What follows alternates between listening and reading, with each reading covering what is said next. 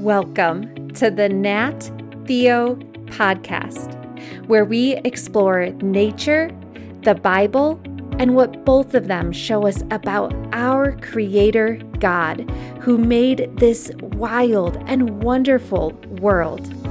I'm your host, Eryn Lynum. I'm a certified master naturalist, Bible teacher, and author, and I am so excited to explore God's Word and His created world with you. Do you have a favorite tree? Maybe it's a tree with perfect climbing branches or a fort in it. Or maybe your favorite tree is one that erupts with beautiful, sweet smelling flowers in the spring or has crisp, tasty apples in the fall. One of my favorite trees from childhood was this massive tree in our backyard that had a swing on it. And I remember my brother and sister and I would climb up into that tree and jump onto the swing. And I spent so many of my childhood days playing in that tree. It's a good thing to make sure that some of the memories that you're creating right now have special trees in them. When you walk in a forest or through a park, it might not seem like the trees are up to too much. They can seem rather still and silent, but there is a whole lot going on that we might not notice. You see, trees are quite busy. Today, we are exploring the active life of trees, and here's our trail map. We'll be answering the questions How are trees and plants different than animals and people? Do trees have friends? How do trees communicate? And finally, why is it important that we choose our friends carefully? You can download and print a free coloring page for this episode. I'll put that link in today's show notes. And if you would like a full episode activity guide that goes along with this lesson, you can get that as a member of the Nat Theo Club. I send out these episode activity guides with every podcast episode, and they include fun things like mazes and word searches and coloring sheets and further information on the topic we're exploring, along with discussion questions to help you dig deeper. You can join the Nat Theo Club at the link in today's show notes. I also have a free Tree Secrets devotional on my website that includes five lessons that trees teach us about God and life. You can download that free devotional and activity guide at my website in the link in today's show notes. Our big question today really is Do trees have friends? But we cannot answer that question without first finding out how trees and plants are different from animals and humans. Because, spoiler alert, trees do have friends. But because trees are very different than humans, their friendships don't look at all like our friendships do. I asked my kids what are some things they love doing with their friends, and here's how they answered. Hello, my name is Zeke and I'm 12 years old. Zeke, what do you enjoy doing with your friends? I enjoy hiking, chatting about random stuff, playing games, I'm just hanging out with them. I'm Sir Ellis the Great, and I'm 10 years old, and I like hiking with my friends, camping, playing Minecraft, eating pizza, talking. What else do we do? I'm Will and I'm eight years old. What do I I like to go and play with my friends at the playground, do art, and and I like to do long free hikes with my mom. I'm Rory and I'm five. Rory, what do you enjoy doing with your friends? Um, going to the park with them.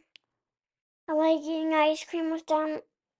What do you enjoy doing with your friends? You know what I have never seen a tree do? I've never seen a tree jump on a trampoline or swimming at the pool or riding bicycles with friends. You see, God created trees in a very different way than he created us. Of course, trees, like us, are alive. In science, if we want to know if something is alive, we look for eight specific characteristics. A few characteristics we might look for, or a few questions we might ask to see whether something is alive, are these. First, does it grow and develop? Does it need energy, like food or energy from the sun? Does it move in some way? Does it use senses like sight and smell and touch and sound or taste? And does it reproduce, like having babies or making more of its own kind? Here's an example Imagine you are holding a frog. You could ask some of these questions Does it move? Yeah, it's probably squirming around in your hand. Does it grow and develop? Well, yes, it began as an egg and then it hatched into a tadpole and became a frog. Does it need energy? Yep, our frog friend needs to eat. So, even with those three questions, we can know that the frog is alive. Now, imagine you're holding a rock. Does the rock grow and develop? Nope. Does it need food or energy? No. Does it move on its own? Nope. And finally, does the rock reproduce and make baby rocks? Definitely not. So a rock is not alive. Okay, one more. Imagine you're looking at a pine tree. Does it grow and develop? Yes, it began as a seed in a pine cone. Does it move? Yes, as it grows, it stretches toward the sky and even turns its branches toward the sun to get sunlight because it also needs energy and it gets that energy from the sun in order to grow. And as it grows, it will produce more pine cones to grow into more pine trees so it does reproduce. A pine tree is certainly a living thing. But you see, Although science helps us determine whether something is alive and even groups those living things into categories like plants and animals, God goes even further. God says that plants are alive in a very different way than humans and animals. You see, when God made plants, he said, Let the earth produce plants. But then after that, God made animals and humans. And the words we see in the Bible are very different than the ones that he used when he created plants. So, God produces plants and then he created every living thing that lives in the sea and the sky and on the earth. God created plants and then he created every living thing, including animals and humans. When God created animals and then humans, we see a different word in the Bible. It's the Hebrew word nephesh. It is a sort of life that is different from plants, and it exists only in animals and humans. It is the spirit. And so we see that humans and animals are alive in a very different and even deeper way than plants are. And as we saw on episode 12, us humans are even different from animals, and that God created us with an everlasting soul, and we are made in his image. Okay, that was a lot of theology. Wait, what is theology? Theology is the study of God. And what we just explored was a pretty deep theological truth that God created plants to replicate or reproduce after their own kind, but they are not alive in the same way that animals and humans are. And so this means that plant friendships are not the same as animal or human friendships. We've probably all seen animals make friends. My puppy keeps trying to make friends with our cat, but our kitty is not too fond of that idea. But maybe you've had pets that like being around each other, or you've read one of those books about unlikely animal friendships when a pig becomes friends with a horse or a monkey befriends a donkey. It's fun watching animals interact. But remember, God made us humans with eternal souls and in his image.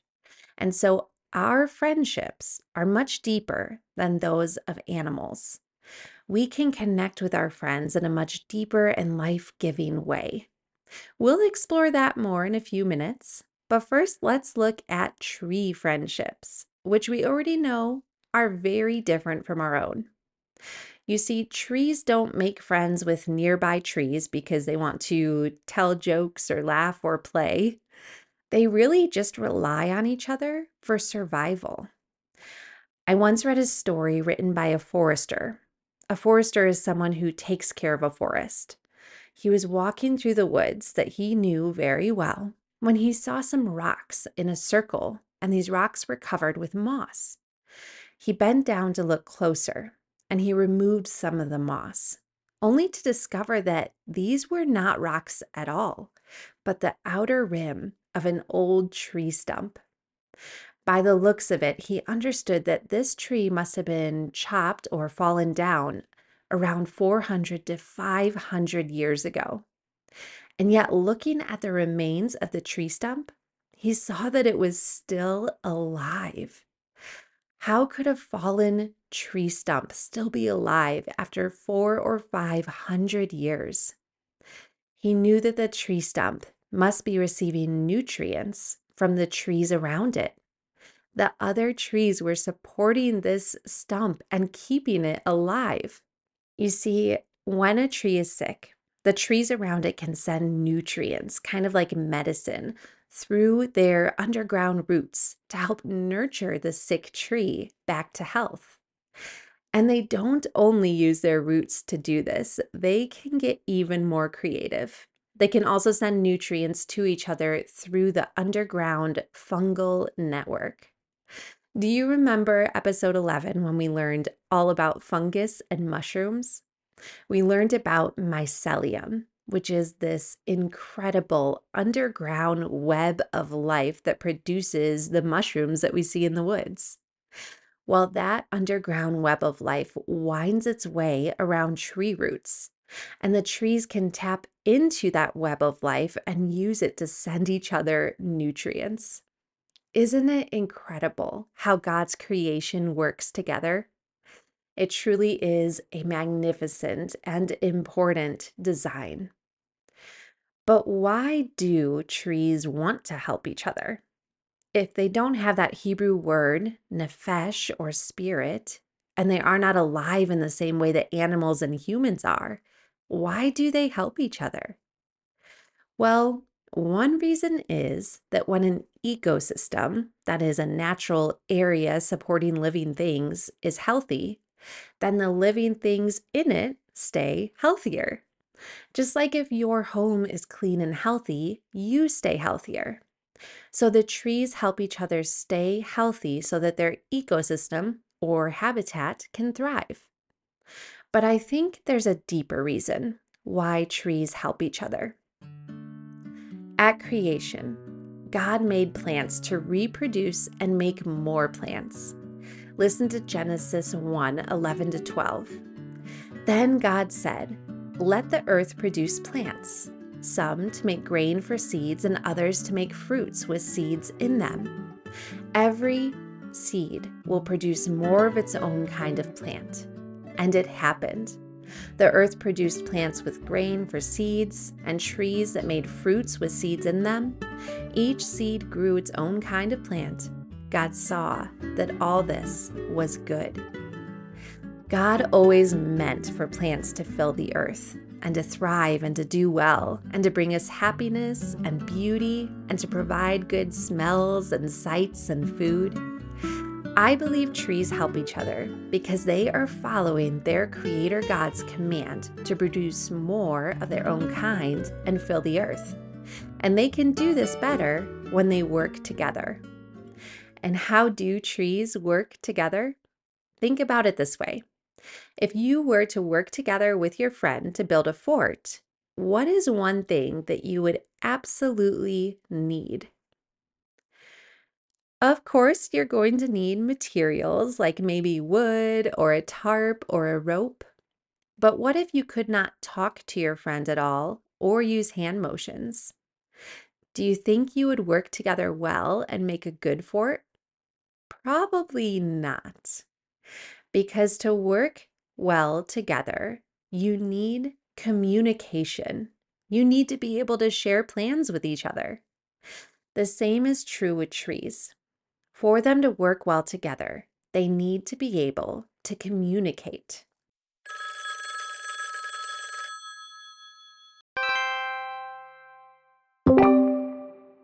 No, not like that.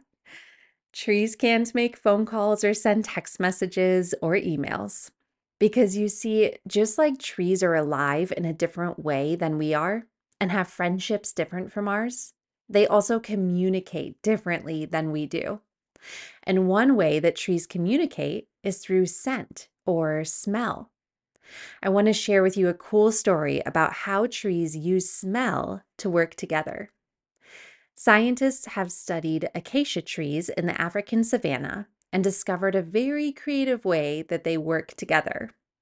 You see, giraffes love snacking on these tasty acacia trees, but the trees want to protect themselves and not be eaten.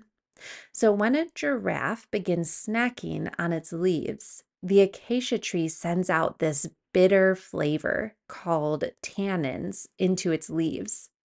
But the tree doesn't stop there because it also can warn nearby trees of the danger. And so, what the acacia tree does is it sends out this scent warning into the air. It produces something called ethylene gas that can warn the nearby trees of danger.